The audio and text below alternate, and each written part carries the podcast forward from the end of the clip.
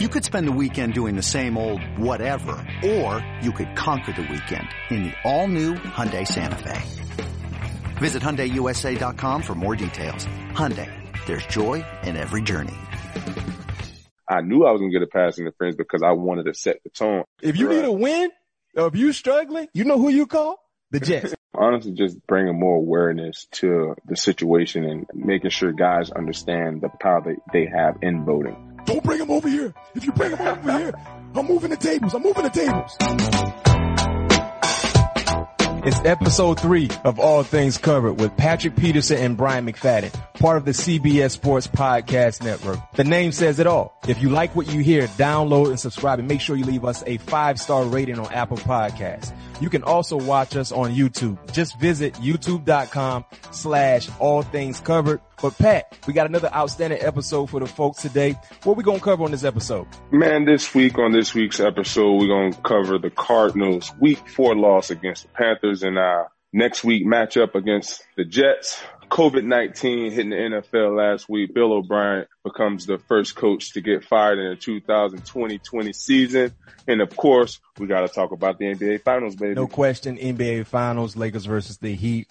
Me and Pat, we're big time Laker fans and unfortunately the Heat stole one, but we'll see them Yeah, uh, got one. Tuesday night. Tuesday night, we definitely will see them, but let's transition listeners, viewers to the chopping it up zone.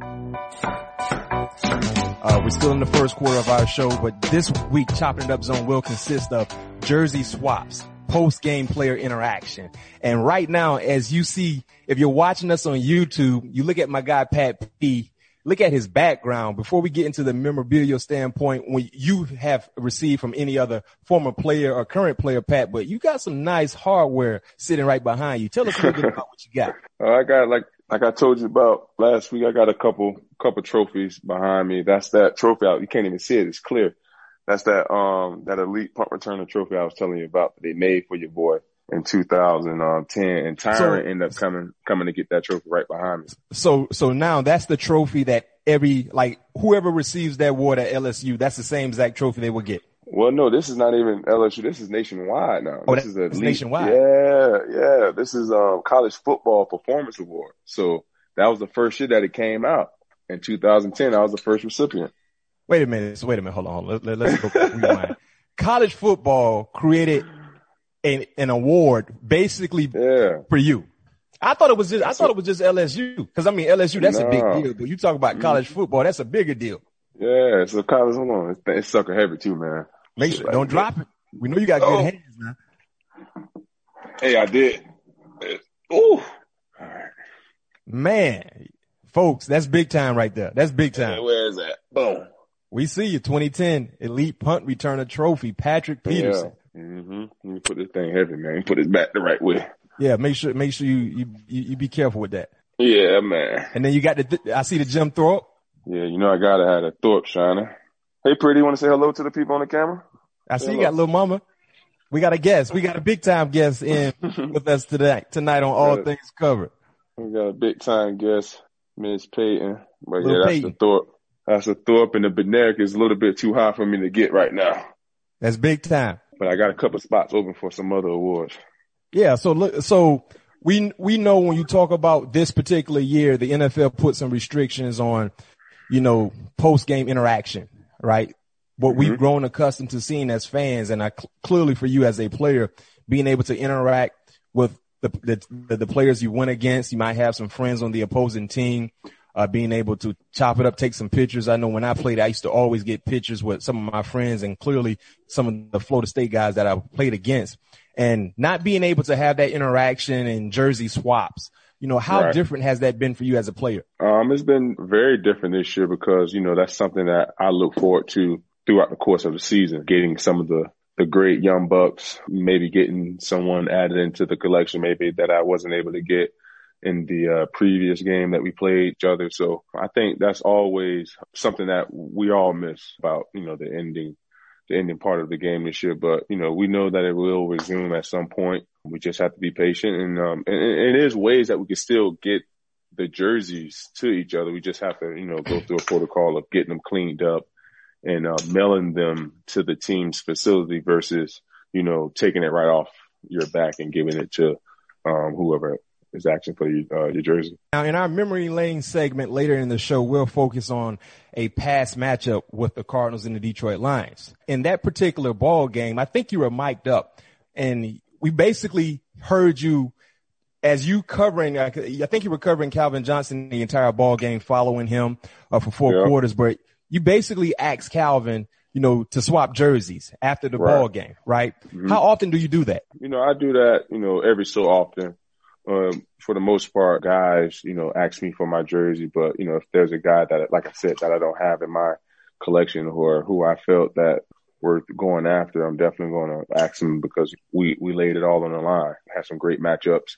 And, you know, when I see that jersey in my house, I can always go back to those games that we had against each other in 2011, the game we had in 13, the last matchup we had in uh, 15. So that's what I love the most about, you know, collecting those jerseys because it brings back those memories um, that you may have or that you may, you know, kept in the memory bank um, from that game. What do you make of the criticism about players, teams and players being too friendly when it comes to things like that. You just went to war against a opposing player and now you're asking for for their jersey.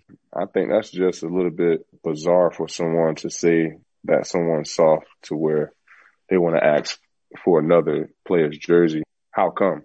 You know, how how how does that make another man or that, you know, give them that title of being too friendly or or soft because you're asking for another another guy's jersey. Like I said, it's, it's, a piece of memorabilia. We play this game and it's a lot of great players, a lot of great legends that, that, that played this game. Why wouldn't you want to have a piece of history? you know what I mean? Why wouldn't you want to have something that, like I said, that you can remember on in, in the future? So I, I, have a bunch of jerseys in here that I can, like I have my 99, literally my 99 yard jersey right here to my left Mm-hmm. Um, I remember almost vividly that whole game, just looking at that jersey. You know what I mean? Same thing when I have the AJ Green jersey in my warehouse. I remember almost first play of that game, me quitting jamming him, me getting a, uh, a pass interference. But I knew I was gonna get a pass interference because I wanted to set the tone at the get get. I didn't care. So that was the goal. That, that, that was yeah. that was the goal. Okay. My goal was to be the quick jam to to to to let them know that it's going to be a fight from the get go. But I didn't care about the penalty.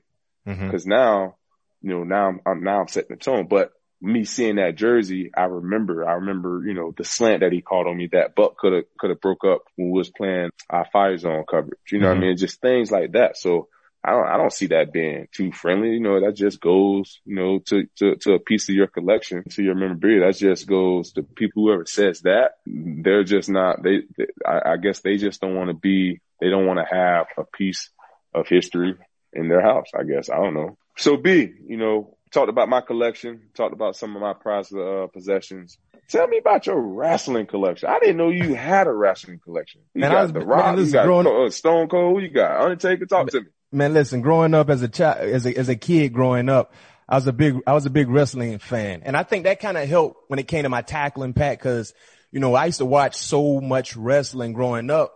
My scoop game was real tough. Like, like my scoop game when I used to wrestle when I was, a, when I was legit, bro. Uh-huh. I get up, I get in that waist area. I'm scoopy. I'm, t- I'm taking yeah. to the 12th floor. So, uh, I always, I was a big time wrestling fan and I was a WCW guy for wrestling fans that are listening and watching us on YouTube or whatever podcast platform. I was a big time WCW guy. So you talk about mm-hmm. Ric Flair, uh, the Four Horsemen, Sting, Lex Luger, oh, yeah. Arn Anderson, Dusty Rhodes, oh, uh, Tully Blanchard, man, Rock and Roll Express, the Ultimate Warriors. Those were my guys. So when I finally got an opportunity, uh, through the game of football to be able to travel, do certain things and meet certain people, you know, those were the people that I was running to. Now, granted, I got a nice extensive football collection as well. Um, you know, I, I got your jersey. I got a whole lot of jerseys here uh, along with my jerseys, but a lot of my homeboys that I, that I play with on the collegiate level professionally, you know, I will always get their jerseys, or, uh, get their pictures. Uh, we'll take pictures at end, end. But for me, outside of the, the, the Lombardies that I have, I think uh-huh. my wrestling memorabilia is something that I'm, I'm super proud of because most people would not expect that. My rookie year, after we won the Super Bowl against Seattle, it was a big uh-huh. time autograph signing in Elizabeth City, New Jersey. So they, they had some of the great. So at that signing pad, I got stuff from Barry Sanders, OJ, Howie, the who's of who was there. I took a picture of Jack Tatum and growing mm. up, Jack Tatum was always a guy that I, I admire because the way he played the game, he just mm. didn't care anything about his body. So while we're taking these pictures and while I'm getting these autographs and I, and I did my little booth, you know what I mean?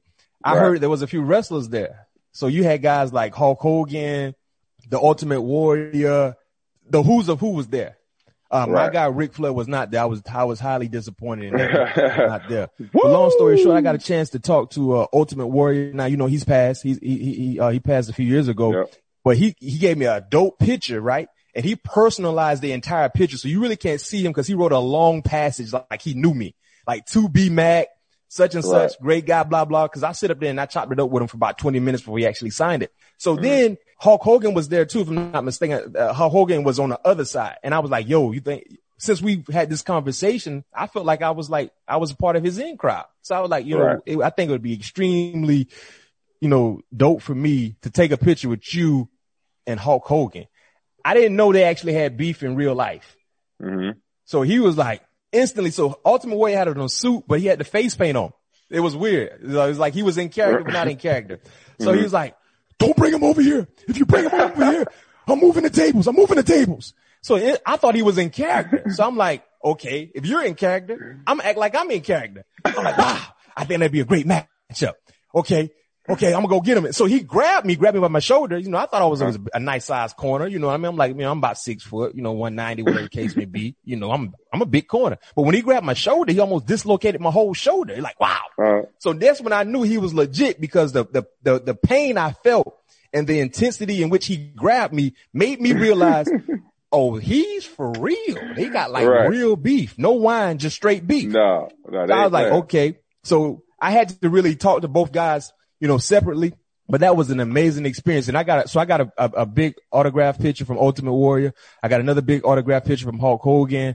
Uh, and I got some other wrestling, uh, memorabilia as well. Cause I used to always love watching wrestling. Like watching mm. wrestling was my thing.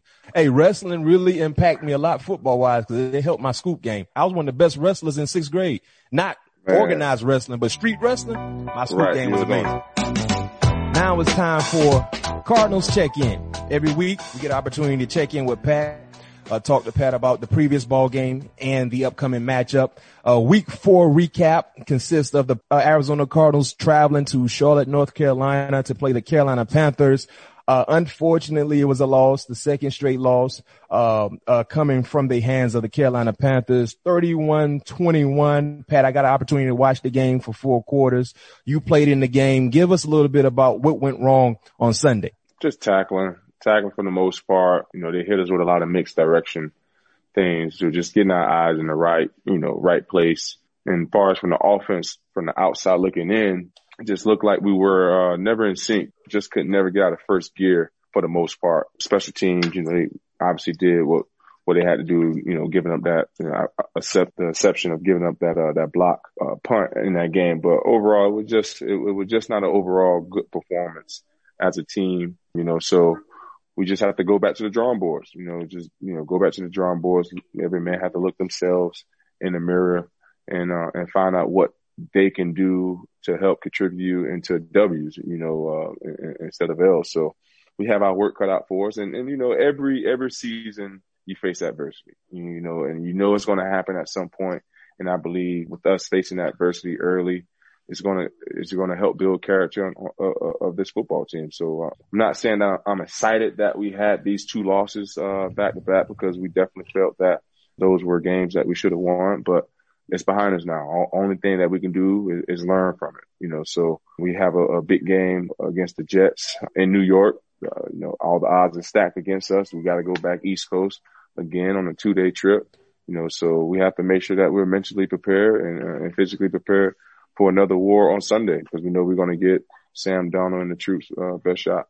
Well, I can tell you this much, Pat. I, I can say this and you can't say this because you're still playing the game and you're getting ready to play against the Jets. But I'm gonna keep it real with you. Whenever you in a slump, you know, you kind of standing in some quicksand and you're mm-hmm. trying to get some momentum going. The Jets is who you need to call. You know, when you watch Ghostbusters and you saw some ghosts, you know who you call was Ghostbusters. If you right. need a win, or if you struggling, you know who you call? The Jets. I'm sorry, Jets fans, but stop me when I when I'm when I tell a lie. And right now I ain't telling no lies. So, you know, that's a great matchup to have. And we're going to dive more into that matchup. But hey, you need a win. Who you call? Who you going to call? The New York Jets. Mo Rooney. Remember that commercial?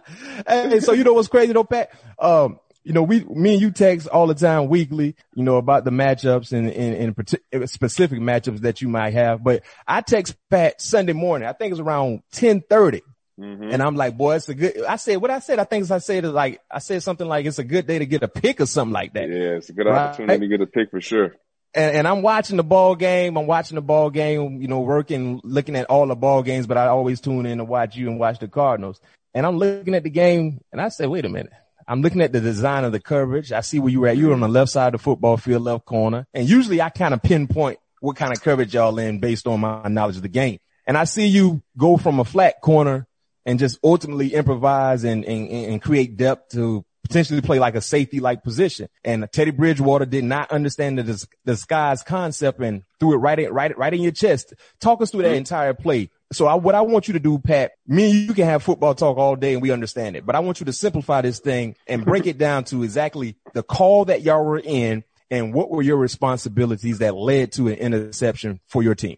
Yeah, we was in. Um, I can't say the exact call we was in, but we was in a, a particular technique to where I, I had to play a tight a tight half technique, which will make me, uh, you know, seven yards depth playing the corner position, but at the snap of the ball, having to get back to about 12 to 15 yards depth, two yards inside the numbers. It's a great boundary call because I don't have to run extremely too far, but on that one, we got it into the field. So I had to, you know, I had to bust my butt a little bit harder to get to my landmark because I had three receivers in my, uh, in my area. But yeah, going back to the, like I said, defense and that put, so me and the safety pretty much switch responsibilities. Now he's so, playing. So you had three, so you had three receivers. So you got to play the deepest of three, whatever the deepest yes. one is. Okay. Gotcha. Yep. And they ran and the route they ran, they ran nothing but a, uh, a 87, a 87, uh, seam Mm-hmm. So with the, explain uh, to the listeners and viewers what an 87 seam is.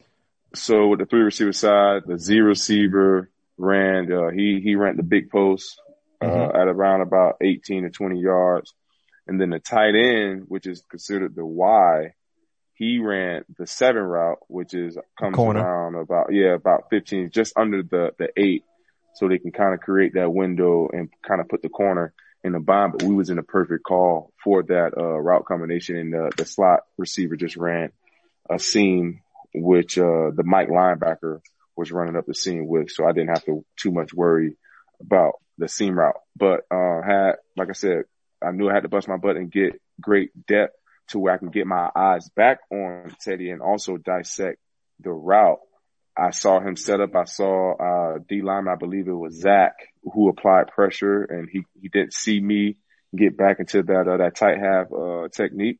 And he, like you say, he threw it right to me. I wish I had about two more feet of uh inbounds to work with because I definitely would have took that to the house. Was nobody try to get in the paint? It was nobody in front of me because it was everybody. It was it was eight. It was oh yeah yeah yeah yeah. You're right. Three You're receivers right. and the other receiver on the back end ran uh like a post in the back flare. Teddy got hit when he threw the ball. Yeah. So ain't it wasn't nobody in front of me. And I know you're not letting Teddy tackle you anyway. No, no, no. Teddy can't tackle me, man. I can't I can't let that happen. hey, you know they come in bunches, so get ready this week. Cause like I said, you know, who you gonna call? New York I know, Jets. Man. Yes, sir. Maybe Uncle yes, Sam sir. can throw you one this week. Sam Darnold. Man, um, I need one. Talking about momentum, and I tell people this all the time, especially fans, right? Momentum mm-hmm. is a funny thing. You don't see right. it, but you feel it. And at that oh, point, yeah. when you talk about getting the interception, y'all were down 14-0 and that interception right. led to the first scoring drive for your offense. Talk about the momentum, the change of momentum that happens for a team when you create turnovers. I mean, the momentum is big, especially at that, at that point of the game, being down, you know, we needed a spark from someone and that, you know, someone needed a, to make that play and, and ignite the team. And unfortunately, it didn't ignite us enough to come, go on to win that game, but it did, we did get points out of that interception. So that was huge. And as you know, anytime you get points off a turnover, that's always big because that, no that, that, that, helps that, uh, that turnover margin and your, uh, your minuses and pluses. So, you know, as a team, we just have to go back to the, uh, not, not necessarily go back to the drawing board, but just, just understand on who we are that, you know, when we line up and play football teams and go out there and play on Sunday, we just can't expect to roll out and just out talent and outplay someone. We have to execute the game plan. We have to be in, in tune in our assignment. And then when we continue to win ball games, then that's when that mentality is able to be created. But we have to be able to, you know, create that mentality by going out there winning um, ball games. Um, and you know, throughout the rest. and in that season. call, you basically played corner and you played safety. Uh, you guys had a had to deal with a lot of injuries in the secondary, uh, primarily the safety position. And one player that I thought would have a huge impact defensively, uh, was first rounder Isaiah Simmons. I think he was selected number eight overall by the Cardinals. Right. And fans mm-hmm. have been a bit curious about his role. Is he a linebacker? Is he a safety? But we haven't really seen the impact that we thought we would see when you look at yeah. what he did at Clemson, you know, throughout his mm-hmm. collegiate career. Tell us a little bit about, you know, who he is as a player and why we haven't seen the production we thought we would see based on the investment that the Cardinals made and selected him top 10. And he was deserving of going top 10 in my opinion. Oh, yeah. In that transition of, mm-hmm. of, collegiate production on the NFL field yet. You know, just, that's just something that's hard to, to pinpoint. And, but also at the same time, you know, when he was in college, he played so many different positions. And to me, in college, it's not as complex as it is in the league. Him not having, you know, an, an off season to be able to really find out what position will be good for him versus doing the virtual um, uh, uh, meetings and things like that. And also, you know, I'm sure they didn't expect, you know, uh, DC to, to, to, to have the, the season that he's having, you know, cause he, it was, it's, it's hard to oh, put, Campbell can play. Know, you know I mean? It's hard to put, you yeah. know, that type of guy on the bench when necessarily your first round is not technically ready. You know, you, so you I remember, think you remember when y'all signed Campbell. First thing I told you, I said Fort Myers can play ball. Oh yeah, yeah, he can play, and yeah. you know he, he got uh he he knows the game, very very high IQ. Uh, you know, just fits well at that position, and he, and he, and he's a vet. Played a lot of ball, not having an off season, so it'll be better for him to adapt to something like this versus having a rookie coming from college that don't really know the scheme, don't really know the system to come in and, and, and expect him to play fast. But I will tell you this, he is a great, great kid and he's, he, he's slowly trying to find out his role on his team, you know, and, and that's the, that, that's the most difficult part, you know, for a young player coming from, from all the success that he had in college and, and some of the things he was able to do. And now he feels like he's kind of handcuffed but in a sense, you know, he's not able to really go out there and showcase his talent. But at the same time, where can we put him to help him be successful uh, on the field? That's going to come down to coaches. You know, that's what they get paid to do. You know, putting you know their best players in positions to be uh, successful. So, um, you know, he can play. He can play anything. He can play the mode. He can play. He can play safety. But at the same time, you know, as a safety, who, what safety you going to put him in front of? You know, what linebacker yeah. you going to put him in front of? You know what I mean? What outside linebacker you going to put him in front of? So that's the thing. So hopefully we can find a role for him here pretty soon because he's definitely a great talent. You know, don't get me wrong about that. He, he's definitely a great talent.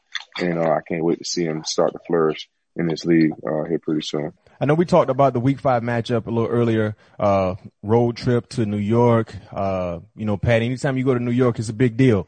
Regardless yeah. of the team you're playing against, it's a big deal. You travel to play the New York Jets. Uh, what's the mentality, uh, going up against a winless team that has been struggling the entire year? Man, honestly, for us, hell, we lost two games ourselves, so we're trying to get back on the on the on the, on the winning side of things as well. You know, we know um, last year I wasn't on the team throughout this part of the season, but you know, at this time we was 0-3 and 1. Yeah. You know, and not and not being a part of the team at that time, I know I knew what it felt like you know, going to practice each and every day because you know you're putting all you can in, in, into getting W's, but it's just not happening. So they're going to be desperate. They're going, they're going to give us, they're going to give us their best shot. We understand that. We can't fall into the trap. We know we're a good team. We know we're supposed to go in there and win. We know we're supposed to go in there and dominate. We shouldn't give them any chances. We have to go in there and do that. Can't let teams or let, you know, situation hang around, linger around. Next thing you know, you're in a dogfight. You know I mean? You got to go and, and set the tone from the get go. And I believe that's what happened to us the last two weeks is just the you know, we could have put those games away, in my opinion. I mean, we started off slow in the in the Carolina game, but the Detroit game, we definitely could have put that game away. But we let those guys hang around, hang around, hang around, hang around, and not win in the situation of football. And next thing you know, we, we end up losing that game. So going into this this game against the Jets, and we just want to play dominant football and get back on track. We, know that's not going to be easy because we're on the road, going to play a West Coast, a East Coast team again, coming from the West Coast. So like I said earlier, all the odds going to be stacked against us, but we can't let that be an excuse. Yeah, and, and they're winless. But I can tell you this much, you know, Sam Darnold has been fighting. He's been competing. Uh, watching that Thursday night game last week. De- he, yeah, he definitely was competing. Yeah, he's competing and, and he, he's making things happen, if not with his arm, with his leg. So he is a, he's a guy that's going to fight for four quarters. And, and one of his prime, primary pass, uh, pass catching option is, is Jamison Crowder. Now, the matchup that I, I, I think ideally would be for you guys is to line you up on Jamison Crowder. But the thing about Jamison, Pat, you know, he lines up a lot in the slot. And, yeah, you know, moving around a lot. Yeah, they're moving around a lot. So is there a potential matchup with you and Jamison Crowder? And if so, would you follow him when he's in the slot as well? Um, I don't know. I haven't got the game plan yet. We're gonna have to, you know, empty empty the empty our toy box, you know, our yeah. toolbox. You know, we have to we have to go all out, you know, to to stopping teams at what they do best. You know, we can't let teams beat us at what they do best. We have to take take away their best opportunities and hopefully they, they have a good counter and that they can fall back on. And if not, you know, we have to continue just sticking to playing fundamental football that's going to help us get us out of down. So we'll just see, we'll see, we'll see what happens. It's, it's, it's going to be, I guess I find out tomorrow because that's when the game plan goes in. So as of right now, I, I really don't have a clear indication of where, I, who I may, may be uh, traveling to. Well, that's a cool nugget for fantasy owners that potentially may consider using Jamison Crowder this week you got to consider that if you put him in your lineup, you don't know how productive he will be when you got mm-hmm. P2 Pat Peterson following him. So I guess we got to wait and see. We got to wait and see what the game plan holds for the Arizona Cardinals on the defensive side. Now it's time for Around the League, all things covered. This is where we visit all the big time topics around the National Football League. And clearly the elephant in the room has been COVID-19. The concerns further hit the NFL this past week. We saw a postponement of the the Steelers Titans game that will be postponed to a later date. We saw a rescheduling of the Kansas City Chiefs in the New England Patriots ball game because of what happened with Cam Newton when he tested positive. Uh, we saw Raiders get criticized for a team gathering uh, with players that were involved that did not have a mask on, and the league came down big time. I mean, they found they they, they fined uh, Darren Waller, I think 30k, along with some other players that got fined 15k. So seeing how serious the league is taking this, and we're not saying the players are not taking this serious uh, seriously as well, but the league, they're trying to emphasize be extremely mindful in what you do and how you do it. Right. What has been said within your organization, Pat? You know, seeing what has happened with some, some teams either getting the game, you know, postponed or rescheduled. What has been the, the, the, the main, the main point the Cardinals are trying to get across throughout the organization? You know, for the most part, we haven't had any, you know, situations like that pop up in our locker room, any team gatherings that things like that. But the message for the most part is just, you know, come to work, do what you need to do as far as your, uh, your, your body work and treatment and maybe like small miscellaneous things like, um, you know, picking up food to go and, and, go home for the most part. And that's what guys been doing, you know, just being extremely smart and, and diligent of, of, other people's uh, well well-being. And that's what it's all about. Knowing that, you know, this is much bigger than your household. You have other households that you have to take in consideration as well. So for the most part, our team has been extremely uh, precautions uh, about all protocols, and uh, we're, we're we're just doing the best that we can do to stay out of the way. Outside of the COVID nineteen issues, there have there's been a lot of big news, you know, throughout the NFL. And let's transition to mm-hmm. the AFC South, the Houston Texans. Uh, they just fired Bill O'Brien, right? Yep. And many people have been, been they they've been calling for Bill O'Brien's job for quite some time. If you're mm-hmm. a fan of the Texans, clearly you have. Uh, if you're a football fan, you might have been calling for his job as well. But hearing the news about Bill O'Brien, Pat, and you have no ties to the Texans. Right. Uh, you've played against the Texans, you know, throughout your professional career, but you have no personal ties. But you you play with a guy who used to play with the Texans and DeAndre Hopkins. Yeah. Mm-hmm. And if it wasn't for Bill O'Brien, you wouldn't have DeAndre Hopkins as a teammate. uh, what are your thoughts about hearing the news about Bill O'Brien getting the axe?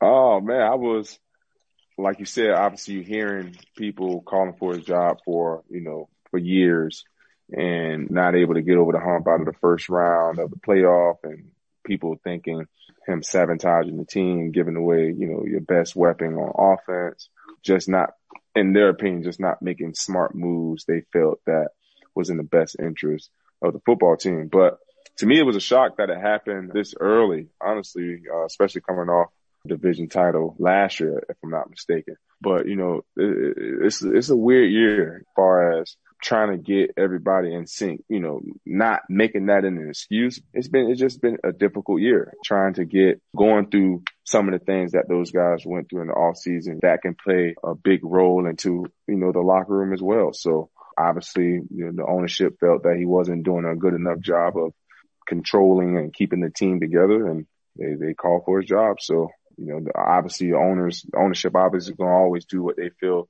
that's best for their team and their organization. And they felt that the time was now. We're talking about the ownership not believing or, or feeling he's doing a good enough job. They were 0 and 4. Granted, it was a tough mm-hmm. st- stretch for them to start the season off. Yeah, I felt they like got one of the toughest. Oh yeah. Yeah, right. they, had some, they had some they had some heavy hitters in their first four ball games, but mm-hmm. outside of the losing record, let me feel you get little bit about Bill O'Brien as a head coach for the listeners and viewers that are watching us on here on All Things Covered. Overall r- record, four, 52 and 48. Uh, he won four AFC South titles. Um, but the thing that has really hampered and, you know, forced a lot of criticism for Bill O'Brien is he traded away Jadeveon Clowney, who was towards the end of his rookie, uh, rookie contract. Remember, Clowney was a first, the first overall selection uh, a few years ago. He traded away Jadeveon Clowney for two players and a third rounder. So he basically got a third rounder in return and they ended up flipping that third rounder for Gareon Conley, corner from Oakland at the time. So they got Conley back in return and then he also traded away two first rounders and a second rounder for Tunsil and Kenny Stills and, and, and the, uh, the straw that broke the camel back. Most recently when he traded away D Hop, right. an elite wide receiver, still in the prime of his career for a second rounder who he end up flipping for Brandin Cooks and David Johnson, a guy who you used to play with who has been often injured, more in, injured than healthy. So before I let you take the mic, Pat, let me read these numbers off to you. Listeners as well, let me know if this trade made sense. now, granted, given the circumstances, it didn't make any sense, but let me give you guys some stats to back up my point and the same for viewers. D Hop right now, Pat, I looked up the numbers. I know it's still early in the year. A lot can change, but D Hop mm-hmm.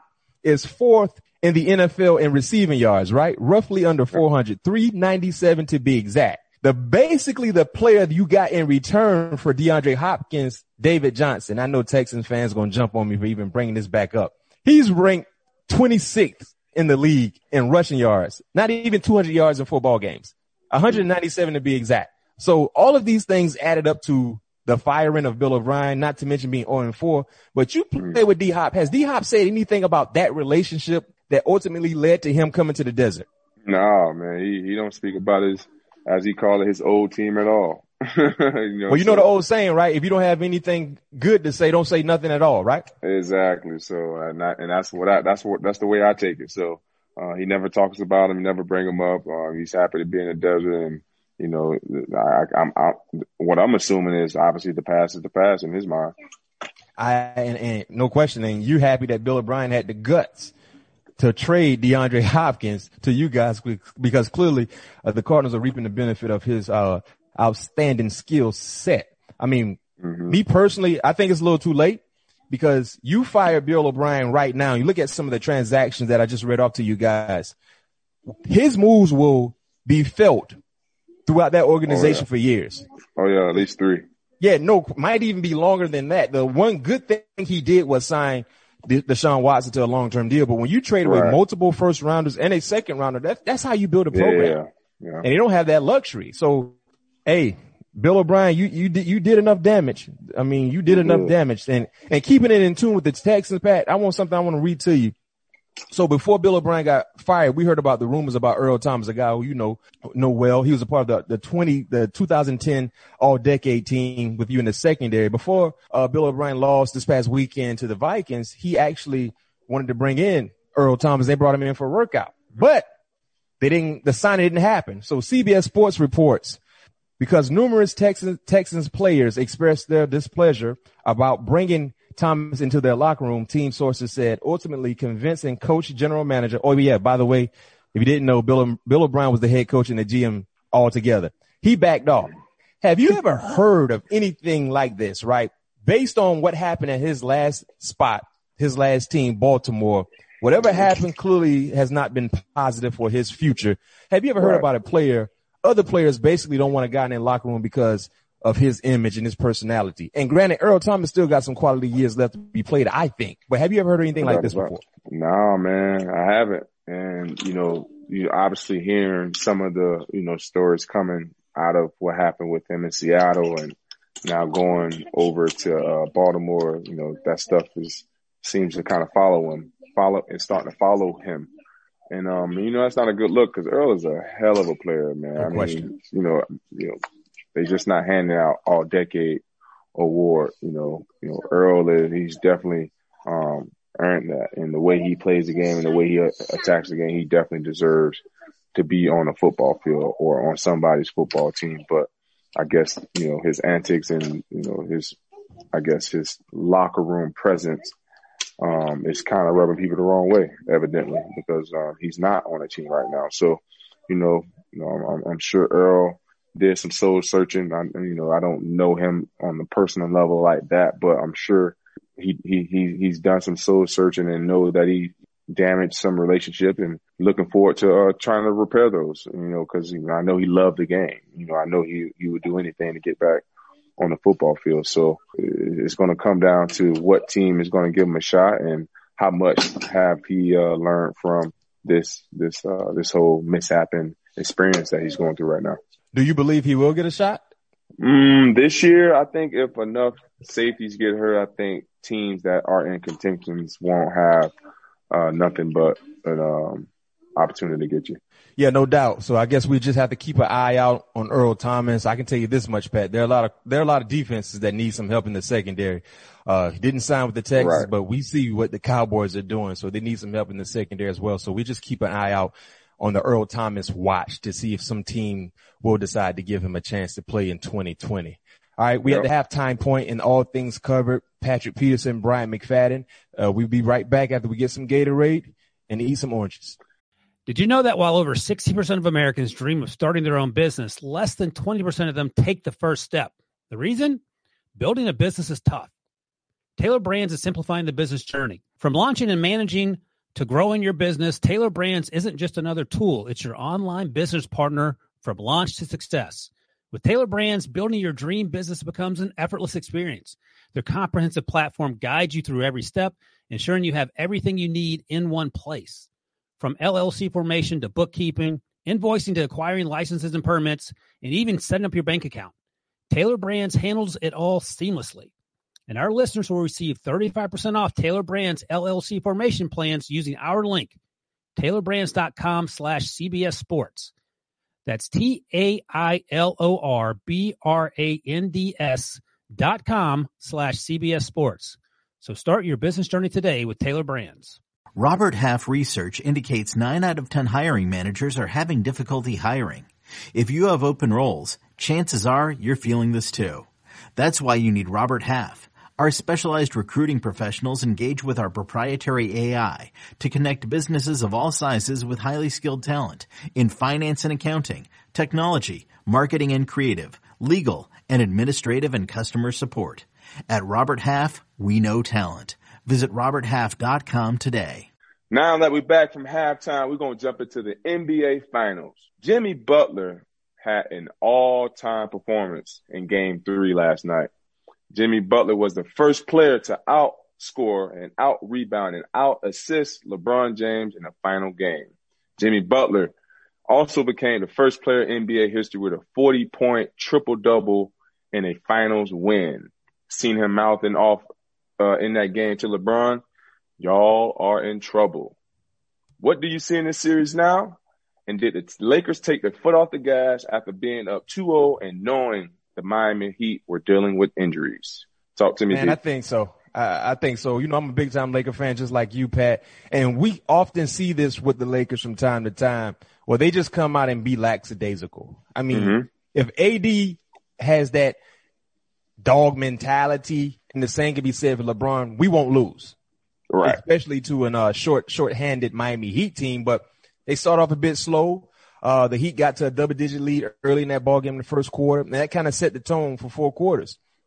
So, do we have a series now? Yeah, I, I think we do because hmm. they're, they they won't get Goran Dragic back back, but they're going to get Bam back, right? And we know right. what type of player he is, especially if he's healthy enough to go, right? And I think if right. he's healthy enough to go, he's going to play, and I think he will play in game four. So yeah, we have a series now because this was, that was the most important ball game for the Heat. I think right. they couldn't afford to go down 3-0. No uh, hopefully AD and Bron, you know, they, they, they, they, they come out like some leaders and have everybody follow their footsteps because you can't afford to let, allow this thing to get two two because yeah, now they believe Anything. they can beat you. Right. Exactly. I you know, so when you look at the, the, the, the matchup, Pat, let's say hypothetically speaking, right? if LeBron does not win the finals, mm-hmm. what does that do to his image? Now, before you answer that, are you are you one of those individuals that believe LeBron is the best NBA player ever? Um, no. I, I mean, I'm a Kobe Bryant fan, so uh, I mean, LeBron is great. Don't get me wrong, and he's definitely done things that we've never seen nobody else do before. But in my opinion, no, Kobe's my guy. You know, I I, I can't put him in. It's, it, it, to me, you know, Kobe is the, in my opinion, Kobe is the best basketball player to ever play. You know what I mean? But we're not, we're not talking about that. But, um, I'm not one of those guys who believe LeBron is the, uh, I, I believe he's the best basketball player in the world right now for sure. Mm-hmm. Um, but to ever play the game, you know, I, it, it, it's a debate. Don't get me wrong. It's definitely a debate, but I don't think he's the, uh, the greatest player in, uh, to ever play the game right now. And what happens if, I hope this does not happen, but clearly this would be a talking point. What happens mm-hmm. if they don't win the finals? What would this do to his image, you think? Man, I think this is definitely a finals that they should win because they're, they're definitely clearly the better team, better clear cut, talent wise, you know, athletic wise. They definitely should win. Um, but you know, anything like LeBron don't be is not successful and it's, is gonna it's gonna is gonna be criticism behind. And, and, and I don't I don't necessarily see it as as a I mean it, it will be a failure losing that, but you know, stuff happens. You know what I mean? And sometimes some teams, especially in the seven game series, you might figure something out in a game or in a in, in throughout that series. You know, and that's the that's the beauty of playing in the NBA finals or NBA series in general because you get the opportunity to play that game, play that team uh, at least four, four games. You're guaranteed four games. And after that, everything after that is a bonus. And when you get to this point, it's the best two teams in the league. So you know you're going to get bet, uh, each team best shot in the previous, whatever happened in the previous game, they're going to try to take that away. So, you know, we definitely, uh, like I said, I thought we were winning in six. Um, I think we have a series now. I think Lakers win the next one go up three one. Heat win. Uh, Heat win game five. Go uh, Heat. Uh, Lakers still up three two, and we close it out in game six. Well, you know, talking about the NBA finals, talking about the Lakers and the Heat, uh, you know, we're big time NBA fans and I know a lot of you guys are the same that are tuning in, listening and watching us. And one thing about the NBA, since they, uh, you create the bubble, they've been extremely vocal in non-basketball issues, right? Injustice uh, issues that have been going on with people of color, uh, you know, mm-hmm. politically, you know, trying to encourage people to vote. And with the election less than a month away, Pat, I know you've been extremely vocal about your opinion and trying to encourage people to vote, but what has that done to the Arizona Cardinals. Has that has that been a talking point when you guys are not involved in the weight room or meeting room or in the practice field? You know, trying to encourage others to vote or inquire if people are thinking about voting. You know, how has this year? What has been the change in this year compared to any other year when it comes to? Uh, granted, the election is not every year, but you've been in the league for quite some time. You've been in the league when right. the last election occurred. You know, talk about right. the difference in the last election compared to right now honestly just bringing more awareness to the situation and, and ha- making sure guys understand the power, the, the power that they have in voting. You know, not only the power that you have in voting, you also have to, you know, be educated and know what and who you're voting for.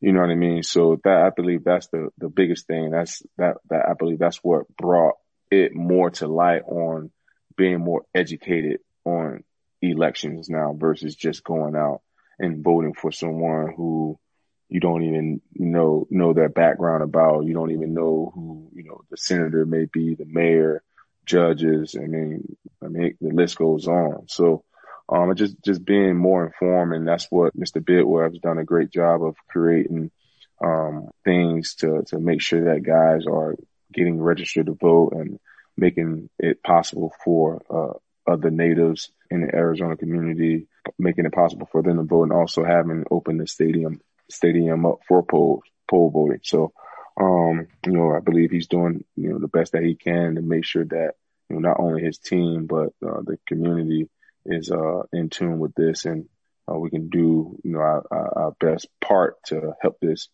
country to become a better place. Yeah, Chris Paul uh, stated that over 90% of NBA players yeah. yeah. have registered the vote. Do you have an idea what that percentage would be in the NBA, uh, NFL? What percentage I of probably, players have Yeah, registered? I probably get yeah, I'll probably get back with you with that next week. I have to do some digging and see if I can um, what I have to do to find that uh, that stat. And and one thing that I say when it comes to voting, regardless of who you believe in and who you're voting for, you should exercise that mm-hmm. right. But if you're an adult right. and you pay taxes, you better vote. You damn, no doubt about it. Because I can tell you this much: when you see all these different taxes coming out of your mm-hmm. check, and you still feel like voting is not a big deal, that's one of the reasons why you can vote because they take taxes away from you. I mean, not necessarily saying that should be the only reason, but clearly, man, when you see what Uncle Sam is doing to your checks, man. especially if you got a big check and depending on where you're living in the country, they're taking 35, 40%, whatever the case may be. Mm-hmm you should go out and vote. And another thing yeah. you talked about, Pat, that I would like to emphasize is just being able to, you know, educate yourself, you know, being able to be more knowledgeable about voting and who you should vote for and doing your research. It's not just about, you know, voting for the president of the country locally, you know, right. voting for people locally that can change your area for the better. If you feel like things should be done differently, that, that's your opportunity to, to vote and try to create change. So being able to educate yourself is the best way possible to feel comfortable. Right. And there are many different outlets of trying to find ways to educate yourself. I know I downloaded an app called Politiscope. It's very, very informative uh, mm-hmm. about what's going on throughout the country. So research and find ways to educate yourself because there are different things, different outlets and platforms for you guys to use to be able to educate yourself. So that's a cool, that's definitely a cool, uh, uh, thing you guys are doing and Mr. Bidwill is doing out there in Arizona. And when you do some digging, Pat, I would love to hear the percentage of okay. NFL players that are registered because 90% in the NBA, that's, that's big. big. Yeah, that's big. And now it's time for the outstanding part of our show. We call it 21 questions. Pat wears number 21 and every week we will, uh, select a question from a big time fan, listener, viewer, but you got to make sure you attach a five star rating to be able to get your question, uh, as an option to have your question as an option to be chosen. This week we have a unique big time question from a huge fan, uh, Charles Coryell. Number one, he gave us five stars. I appreciate you, Charles, for watching or listening to us weekly. Uh, he states he loves the podcast. Smooth a, talking Pat P. no question. Hey, he say he loves the podcast. It gives a more natural, smooth talking Pat P than media post game interviews. No question it does. But he got a question for you, Pat P. How is it to defend Julio Jones. He said, you guys have had amazing battles throughout your careers, collegiately and mm-hmm. professionally. It's yep. impossible to neutralize him, but how does Pat P game plan for Julio? Is there anything that bothers Julio? Any way to get him out of rhythm? Thanks. Appreciate you, Charles Coryell. Well, I can tell you when we was in college, um, the one thing I used to do, I used to call over to, uh, to, to Alabama equipment room and I used to tell him, man, uh, that size 13 that Julio is wearing, make sure you send him, send him to uh, our locker room. I should just tie him up for him so he couldn't run. That was, that was my, the, best opportunity I had. So he couldn't run, run, uh, run past Wait a minute. Me. You did, is, is this legit? no, I'm just messing. Oh. nah, man, the best way to, uh, the, I mean, the best way to, uh, to, to defend Julio, I mean, it's tough because Julio is so great at so many things. You know, he's big, he's strong, he can create separation. You know, he can catch in traffic. He can make all those acrobatic catches. He, he, it's, it's tough to, it's tough to say that he's, he's guarded. Like he can catch the ball any in uh any uh any way of uh direction. But uh you know for the most part, I believe you just have to you have to stay physical. I believe that's that's the most thing you have to do with any receiver. Mm-hmm. You know, most receivers don't like getting touched. Don't like getting touched. I don't care. You know how good you are. You know, most receive for most receivers, they like they if you ask a receiver which outlet they will they rather have a, a, a, a corner that's seven yards off or a corner that's two yards in front of them every receiver in the world going to say the, the, the, the receiver, the corner that's seven yards off because now they don't have to worry about trying to maneuver around this guy into getting into his route. So I believe just, just being as physical as you can with him for the entire game. And, and after that, if you, if you can't be physical, just pray. hey man, listen, they don't make them like that often. Nah, I mean, Julio man, definitely one of a kind, man. No question. Who and, and, and you mm-hmm. guys have had, like you said, SEC battles and then yeah, NFC battles as well. Man. So I mean, I mean, and you guys were in the same draft. Yeah, right? man. We had we we we battled three times in college and three or four times in the league. So it's it's it's it's been an ongoing battle, and I cherish that, you know, because that's something that goes back when we was freaking 17, 18 years old. You know, now no we're here, we're, we're 30 years old, 12 years later, 12 years later still going at it. The same thing with uh with AJ Green. I had an mm-hmm. opportunity to go up against him twice in college, and and the same thing in uh in, in the professional um, uh, league as well. So those are the type of things I love about going back to the beginning of the show, talking about those jerseys. That's what I love about collecting those jerseys, having that memorabilia in my house. It goes, it takes me back to those, uh, those great, you know, memories that I can fall back on by looking at a piece of a cloth. That's big time. That's big time, yep. man. Got some SEC love right there. Two, yes, sir. Two iconic individuals still playing at a high level from the SEC West. Man, I appreciate you, Charles Coryell, man, for giving us a big time question to Pat P. Like I said, listeners and viewers, if you would like to uh, shoot, uh, give us a question, make sure you attach a five star rating on Apple and we will answer your question here on 21 Questions. Thank you everyone for listening to the third episode of All Things Covered. If you like what you hear, make sure to subscribe and follow and leave five star ratings on Apple Podcasts. We'll be right back with you next Tuesday where you can expect all things are covered. Peace. Peace.